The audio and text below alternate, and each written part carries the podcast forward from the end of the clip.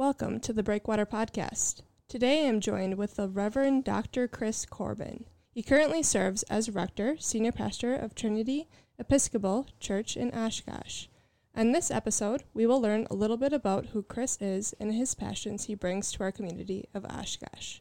Chris is up next.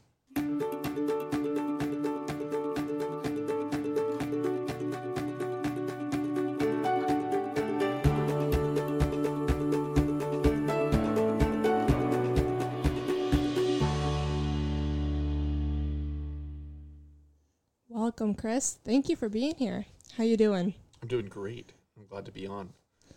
Would you mind starting us off with a little background on yourself for the listeners? Absolutely. Uh, as you said in that wonderful introduction, I am the the rector at Trinity Episcopal Church, and rector is just sort of uh, an archaic English way of saying senior pastor of, of the congregation, and that all gets to the fact that the Episcopal Church is uh, the tradition that that maintains continuity with the Church of England in England when it came over into the United States. It was the Church of England originally until the Revolution, and then we had to uh, sort of find our own way when we could no longer have English clergy coming and serving in our churches. So that is what the Episcopal Church is. I did not actually grow up either here in Oshkosh or in Wisconsin or in the Episcopal Church, any of those things. I am uh, originally from Florida and found my way here kind of uh, circuitously. But um, I grew up in Florida, went to a, a, small Methodist liberal arts school called Florida Southern College, which is uh, the largest one site collection of Frank Lloyd Wright architecture in the world. Not necessarily the best, but the largest. Um, no, it's it's a really wonderful campus. I then went to Yale Divinity School, and then uh, after spending some time in Connecticut, took time and did a PhD in theology at Vanderbilt in Nashville, Tennessee. Um, I have been involved in faith communities pretty much all the way through life. My dad's a United Methodist pastor, so I grew up in churches, and uh, I was actually just speaking to someone about this that there are certain kind of cultural differences here in the upper Midwest. Mm-hmm. I spent three years in, or three years is not the right number. I spent, um, I spent eight years, six years. I, I, I promise. I, I have some kind of handle on my life. I spent. Uh, Don't we all? my family, my, my wife and I spent our first year of marriage apart while I was finishing up my coursework for my PhD. We were in South Dakota for um, eight years together.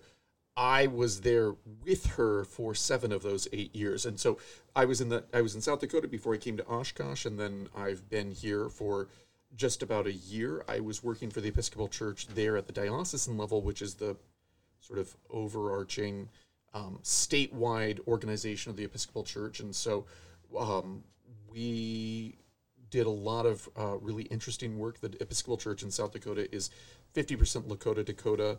Um, and so I got to spend a lot of time in a lot of cultural settings that I didn't anticipate myself being in when I went into this kind of work. A lot of it just kind of um, came along uh, serendipitously. And uh, I have noticed though that one of the things that's culturally different in the upper Midwest, South Dakota and Wisconsin is that that people tend to be a lot more private than they were down south. Mm. And I think that that has been a big adjustment for me specifically related to things like mm-hmm. substance abuse related to things like community building is that um, while there maybe are some benefits sort of midwest nice that comes with that mm-hmm. it also means that it, it can be more difficult to, to in, tackle and, and, engage with some of these difficult things um, you know I, I, was i was speaking to someone today related uh, to housing actually but that what comes along with that is a sense sometimes that you feel like what happens in life what matters is what i can see right in front of me and then you just mm-hmm. don't really kind of pay attention beyond that mm-hmm. um, and I think that that can be uh, a difficult thing to get over in terms of community building and awareness building and coalition building, all these things that I'm really interested in. Uh, for us, and I, I mean, one thing I want to go in depth is is that coming into our community, you give such a great perspective of of an outside perspective, right? Uh-huh. And you know, and that private piece of and I think that goes along with stigma and that, you know, people don't want to talk about things that are happening. Yes. Um, you know, they're they're dealing it with them with themselves and by themselves.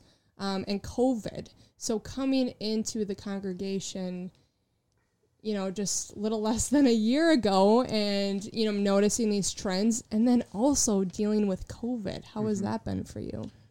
You know, it was in some ways the the the COVID piece was not the most pressing concern. There was a lot of work to do here in the congregation about beginning to rebuild community after having been gone for a, a while. The congregation, though, really started to come back into in-person worship when I came on.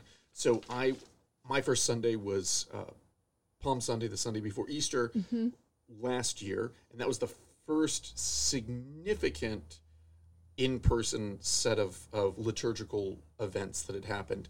Um, that is to say, worship events that had happened um, in a long time, and so there was a lot of a lot of joy, a lot of happiness, a lot of excitement about coming back in person, and I think that that had a tendency to sort of mitigate some of the uh, anxiety that still existed around was it safe to gather it again we're going to be doing gathering that's strange. We you couldn't do it exactly we were doing it so there was still no music at that point. Even even into small things that we were not able to take communion uh, the way that we're used to which is either dipping the, the wafer in the cup or drinking from the cup itself um, and so there was a lot of anxiety and uncertainty around what our life together would look like again but i think that that was overwhelmingly uh, put on the back burner as a result of the the joy and then the happiness about just being in something new having a sense that there was a future that there was a, a direction that we were going to go in that that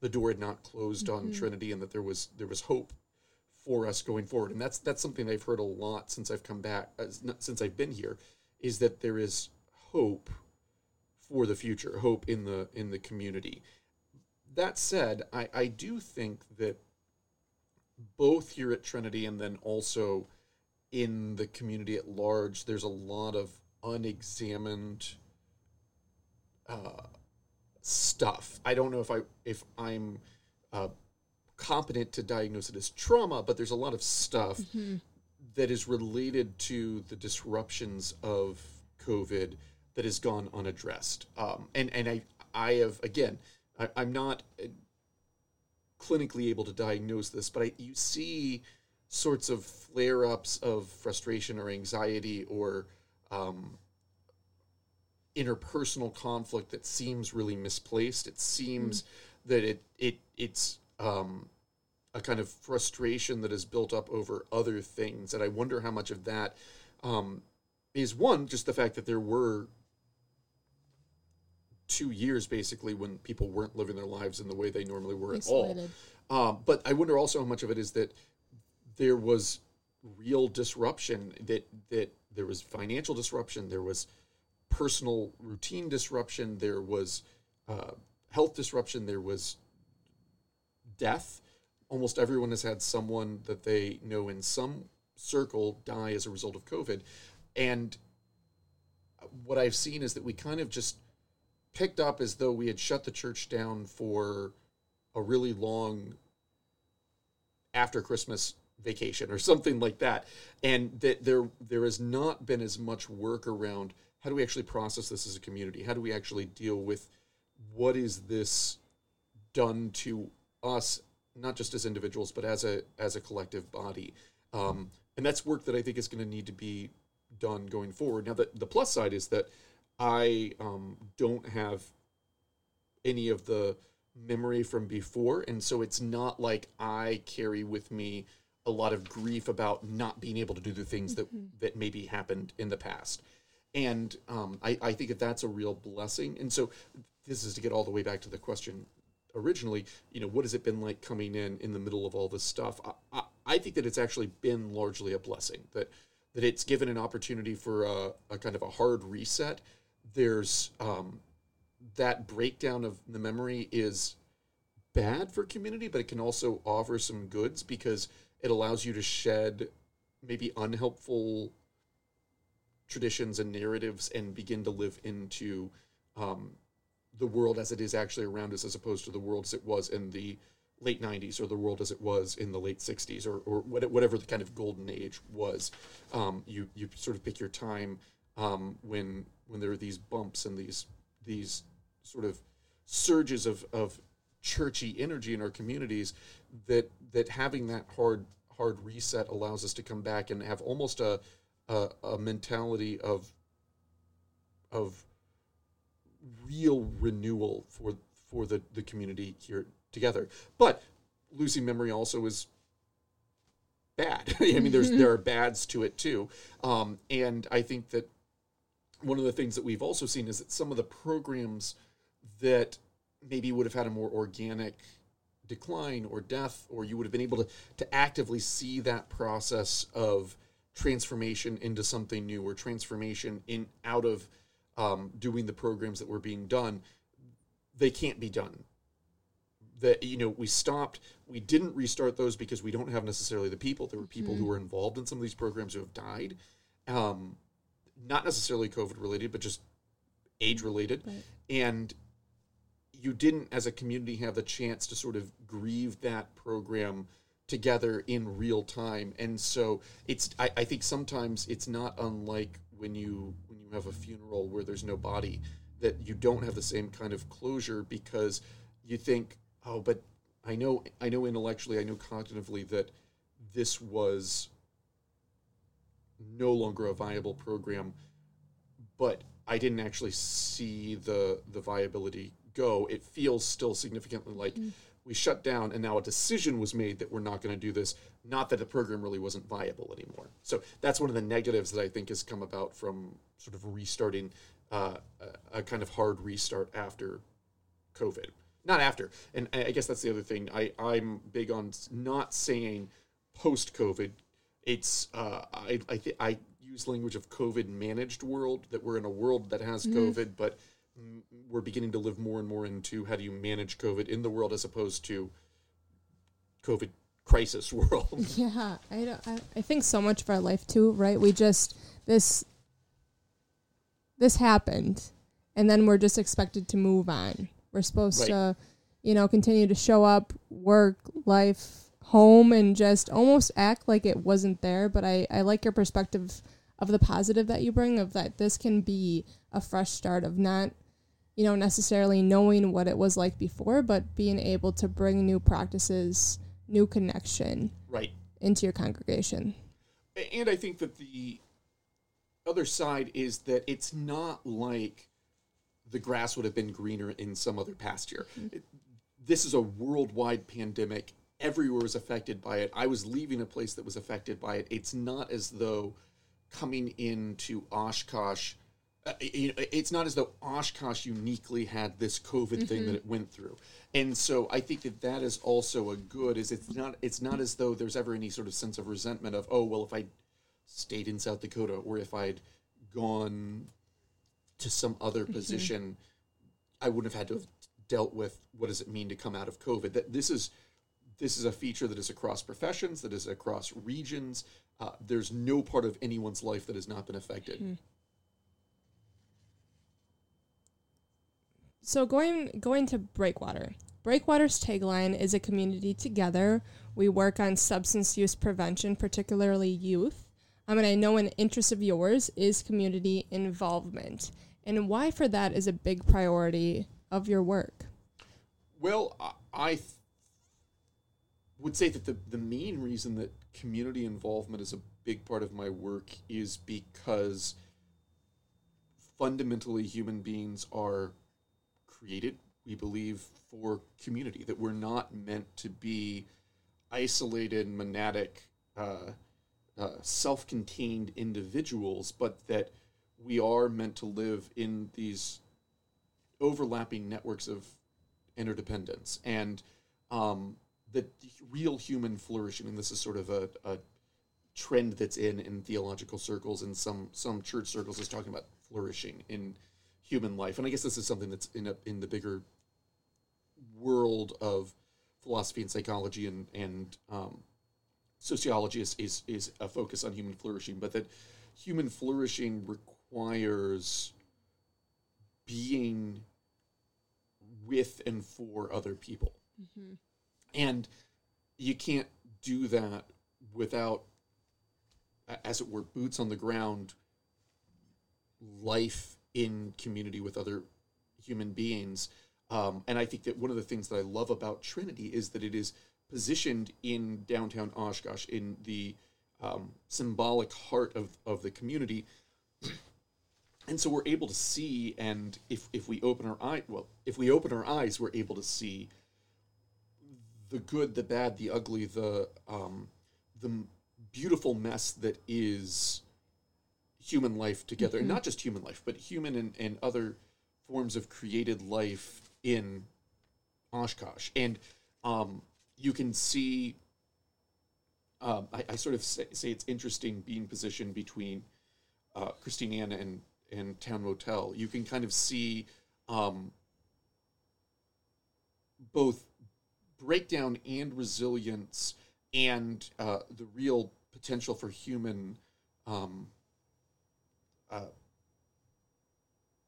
love and compassion and um, working for for healing um, on one side, and then you see uh, sort of where there's just almost pure breakdown mm-hmm. of human community and um, the ability to rise up and work together to to address the needs of the most marginalized and um, and most vulnerable in our community on the other side, and and so you see the the sort of triumphs and the the failings of this experiment in life together being in this place.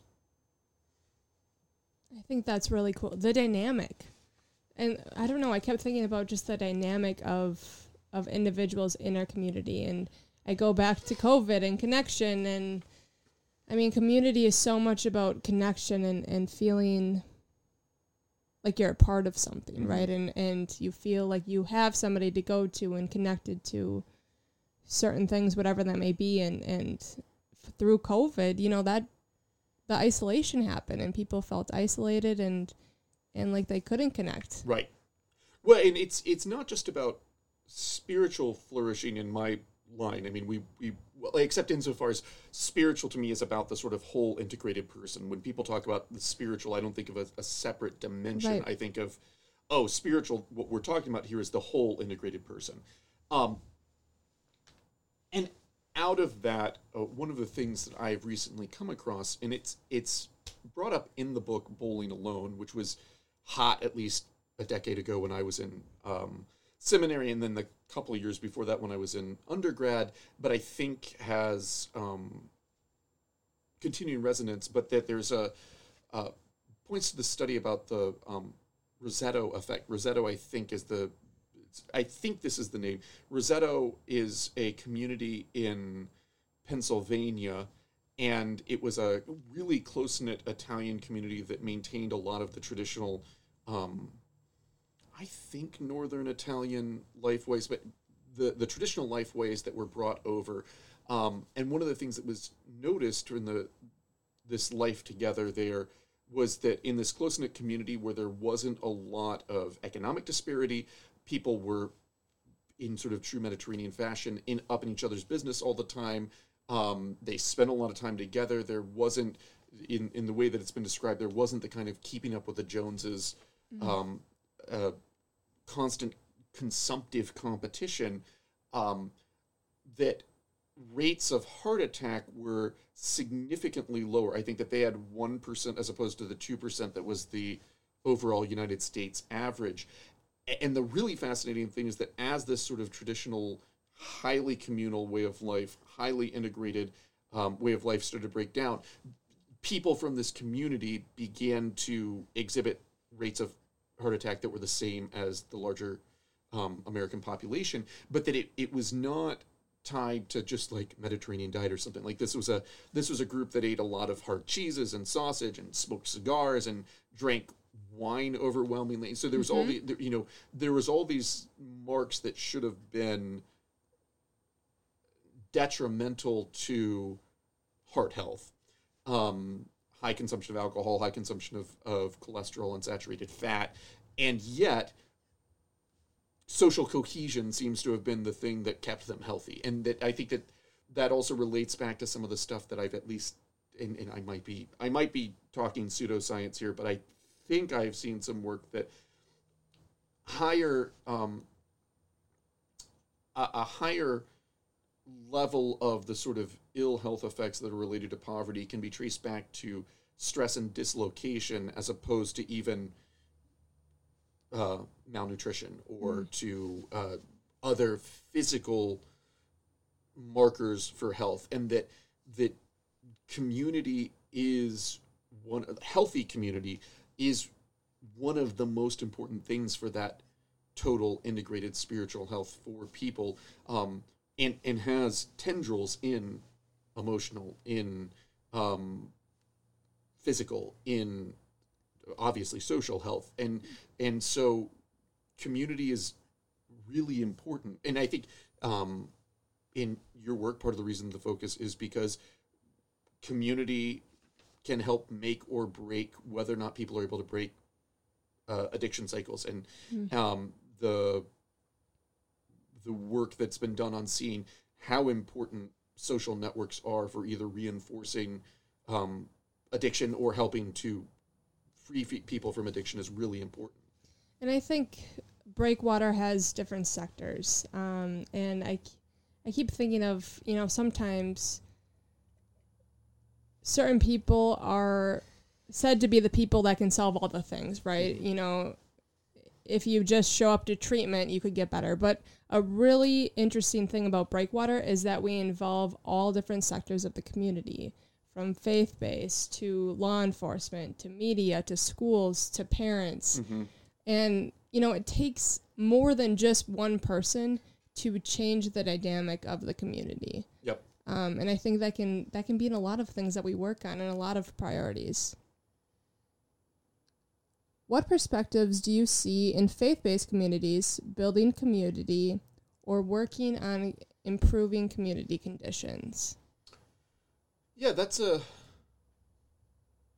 that's going to be, of course, a, a question that depends on the faith tradition. Although I think that that most, if not all, of the faith traditions that are represented in the Oshkosh community have resources from within their traditions to draw on as to why love of neighbor, aiding the poor, aiding the marginalized, building strong community are all important things. Um, I, I think that again, one reason is because we believe deep down that human beings are created to be in relationship with each other and to to to be in the messiness of community building and that we are not meant to have hermetically sealed lives meaning that we are supposed to be in the messiness of each other i, I- mean that that sort of metaphor um, pushing it down, right? That we are not meant to have sterile conditions that we live in. We need to have each other's germs. we need to have um, that that that messiness emotionally and physically and and everything all the way through. But that flies in the face of a lot of dominant American values that uh, that want to present a particular picture of both self sufficiency and of um, sort of physical health and perfection. Um, that human life is not something that is primarily meant to be managed, and I think that that's often the way that we approach it in our sort of consumptive and our highly um, technocratic society around us. That human life is something that's that's meant to be lived, um, and that's always going to entail with it uh, risk and vulnerability, but that you're not going to have flourishing without that. That that the attempt to mitigate risk and mitigate risk and mitigate risk. And now I, I want to be careful here. I'm not saying that we shouldn't take proper medical precautions, say in the middle of a pandemic, but in general, the the the, the attempt to sort of find technical solutions and mitigate risk and, and seal ourselves off and find uh, find ways to try and not have to rely on others because that's dangerous and they might let you down um, fundamentally means that we won't ever actually live fully flourishing lives. Um, and i think that that's built, based in our tradition. You know I, I just preached a wedding this weekend and in my sermon i talked about how uh, in the very beginning in the Bible, in Genesis, um, God creates Eve because it was not good that Adam was alone. That that God saw that human beings uh, need to live together in community with each other. And again, I think that that's something that a lot of, uh, if not all, faith traditions are going to do. They're they're they're going to point to different ways in which the human being is not meant to be enclosed and cut off from other people, including the messiness of other people. Um, and what's fascinating too is I just got done reading another book um, called The Master and His Emissary, and in this book it it talks about the ways in which um, music, particularly, is historically and anthropologically something that has bound communities together. That, that singing together helps to create a sense of social cohesion, and that one of the few places in our society anymore where that can still happen in a non-weird way is faith communities. That that's one of the few places where people come together to experience music in a non entertainment or performance based way, but as a actual communal activity. Um, and so I, you know, I think that that's one of the things that our that our faith communities have to offer. Um, I don't just mean the music, but I mean that we can continue to be one of those places that pushes against the idea of monadic individualism, pushes against the idea of um, sort of pure bootstrapping, rugged individualism that uh, I think ultimately leads to um, a lot of despair and dislocation. Thank you. Breakwater is focusing on reducing and preventing adult and youth substance use. How do you see the connection between substance use and other issues? Yeah. So I mean, I don't want to. I don't want to speak out of turn clinically, and so I'm I'm not going to put any sort of absolute stamps on on what this is. But I do Yeah. think that, um, again, in some of the reading that I've that I've been seeing, um, it is not just sort of an easy matter of chemical dependence or of you know you get hooked on this sort of the the the at least the model that I got uh, I picked up through Dare and other programs like that was this sort of like fear mongering thing of you know if you try this thing once you're probably going to get hooked and you'll never be able to stop anymore um, but that that substance abuse often is a um, is a response to breakdowns of of health. It's a it's a way of treating um, things that people are not able to have managed in more healthful ways as a result of breakdowns in their social network, in their physical network, in their um, in the in government. You know, it's it's responding to senses of despair over um, economic and material anxiety. It's uh, responding to senses of despair over meaninglessness in the world, whether that's conscious or non-conscious. It is a um, attempt at uh, either numbing or sort of hyper sensation as a result of a numbness that that comes around. And I think that um,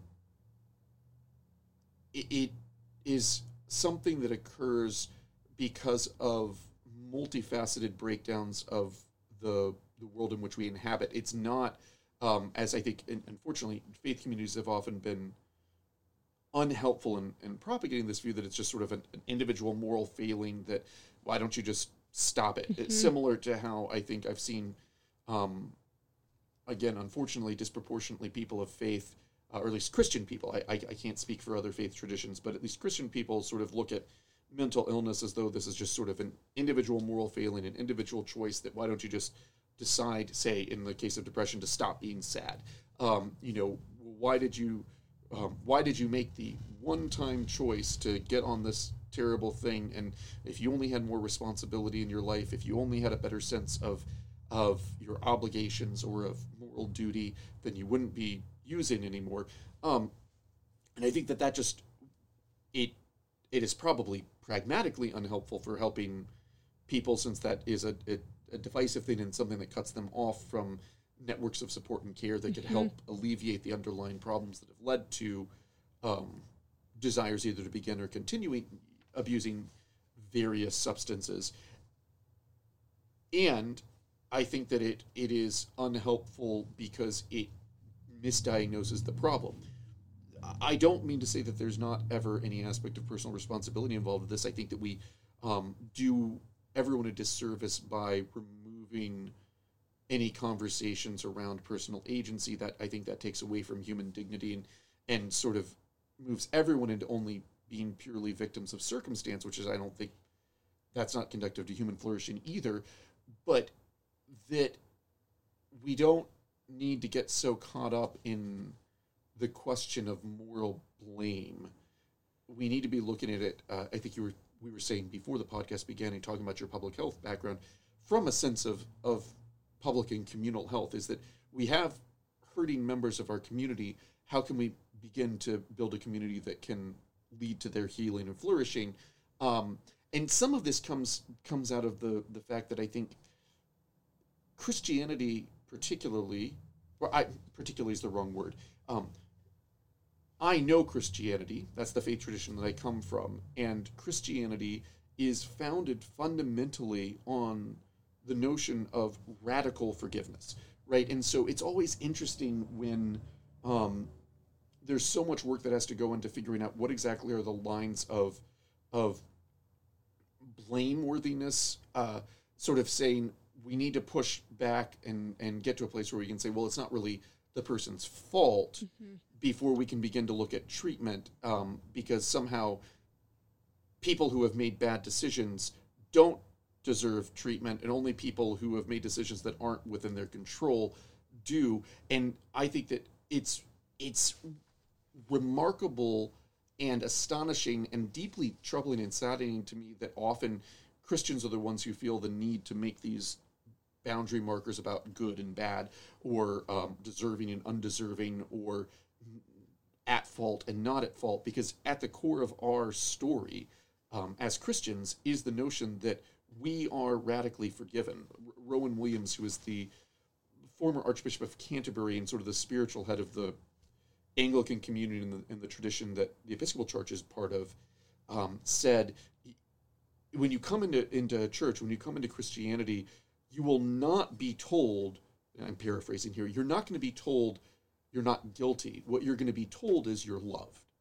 That we're all guilty we all bear guilt. We all bear guilt, you know, specifically in relationship to the the in the Christian story, the death of Christ. But the the bigger thing is in that moment of judgment is the simultaneous and much bigger moment of mercy and forgiveness. That God's yes is always much bigger than the no, whether that's our no or God's no, but the yes is always so much bigger. And what that opens us should open us up to is a place of saying, we don't have to be concerned about desert anymore. We don't have to be concerned about whether or not people uh, are in this condition because of their own choices or not. What we can be concerned about is engaging in the work of healing the world, of continuing that mission of, of that begins with forgiveness, but that mission of, of grace and mercy that is related to the idea that for, for Christians, we are engaged in this, uh, to, to use St. Paul's terminology, ministry of reconciliation. And that ministry of reconciliation is about helping people to come into greater health. It's not about giving people a list of, of right and wrong and saying, you're okay if you follow this list um, and you're you're damned if you if you don't follow this list. Um, it's about saying how can we work with you as an individual and you as part of a, a larger community, and interconnected community, to bring more flourishing and more life and more health into these spaces. And so, you know, I think that that's, I guess that's what I would bring, sort of saying from a faith community perspective, from a Christian perspective, engagement with substance abuse is really important because substance abuse is indicative of, it's symptomatic of places where there is harm, places where there is death, places where there is um, a breakdown of community and health.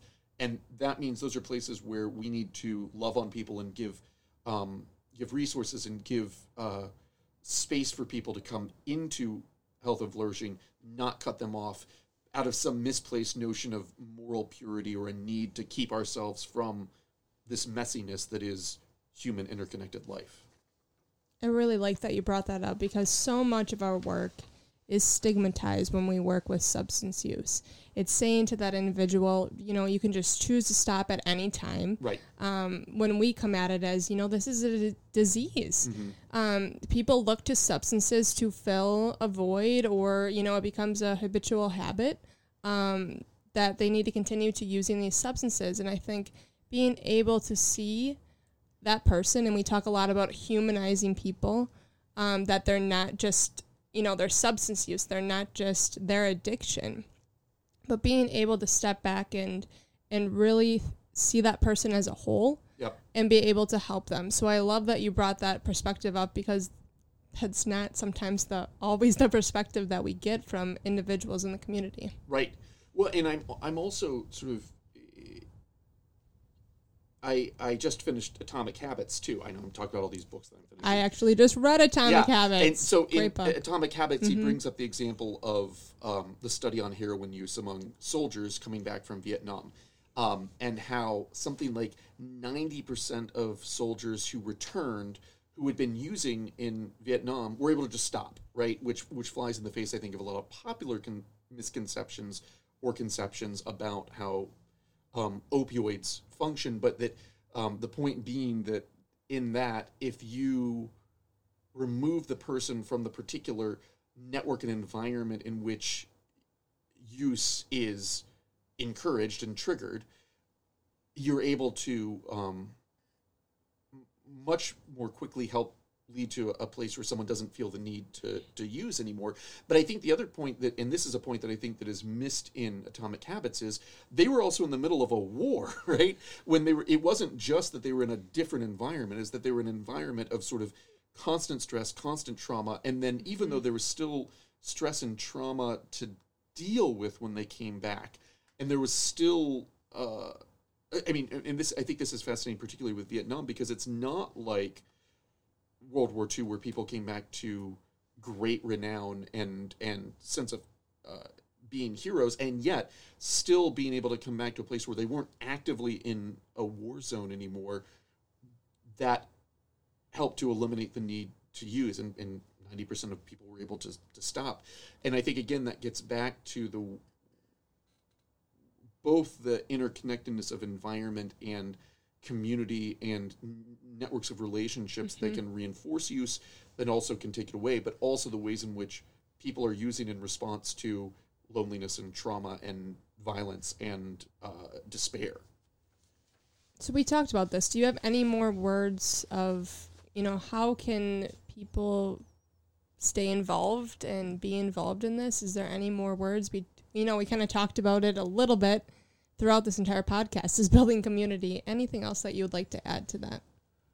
I think that the important thing about building community is so oh, two things, not the important thing, two important things. One is that you need to just do it and realize that the search for your perfect community is always going to lead to despair. That because of the way in which we are all complex individuals who are butting up against each other with all our uniqueness and our own particularity, which means that we're all going to bring our own preferences, we're all going to bring our own beliefs, we're all going to mm-hmm. bring our own perspectives. That we're n- the only perfect community that will exist would be a community that's only a bunch of me's, and even that's not the case because we all know that we have conflicting desires and and cross-grained um, uh, beliefs and and and internal lives, and to say that that's all to say that stop allowing the perfect to be the enemy of the good and just get down to trying to find and build better community where you are rather than seeking out the ideal community that isn't near you yet or that you know trying to escape community rather than build community where you are i think is is a really dangerous thing because then it turns community into just another commodity another consumer good for us to um, to have and will ultimately prove itself to be unfulfilling. Um, and i guess the second point then is sort of related. I, I, guess I have the two points built into that. Is that stop looking for the the perfect community and begin working on the good community where you are, and then also be prepared for disappointment. Uh, Dietrich Bonhoeffer is a theologian and was a, a martyr. Um, he was a, a, German theologian during World War II who is most famously known for having um, been a participant in the plot to, to assassinate Hitler and was executed for his participation in that plot.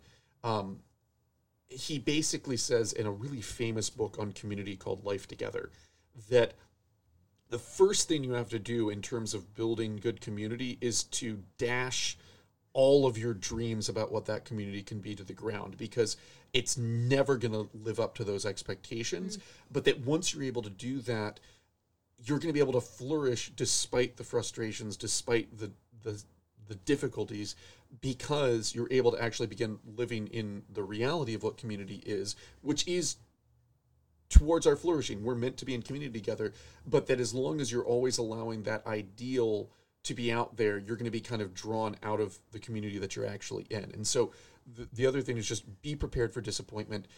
Anticipate that you're going to be frustrated and and mad, but that you realize that there's not another community that you're going to go into that's going to be better. And the other option of just increasingly retreating into yourself as an isolated individual is even worse than mm. than the frustrations of community. And so those two points is that start building good community where you are and be prepared for it to disappoint you. But it'll be worth it. Yeah thank you. Thank you. Um, i want to thank you so much for coming on this podcast and for your your insight. Um, this is hard work. I mean, mm-hmm. it's a lot of work, but being able to talk about community and, and being able to connect like we are right now is just so important. Uh, if any of you out here have resonated with this podcast, we will have Chris's info in our show notes. Thank you again. Thank you for having me. Welcome.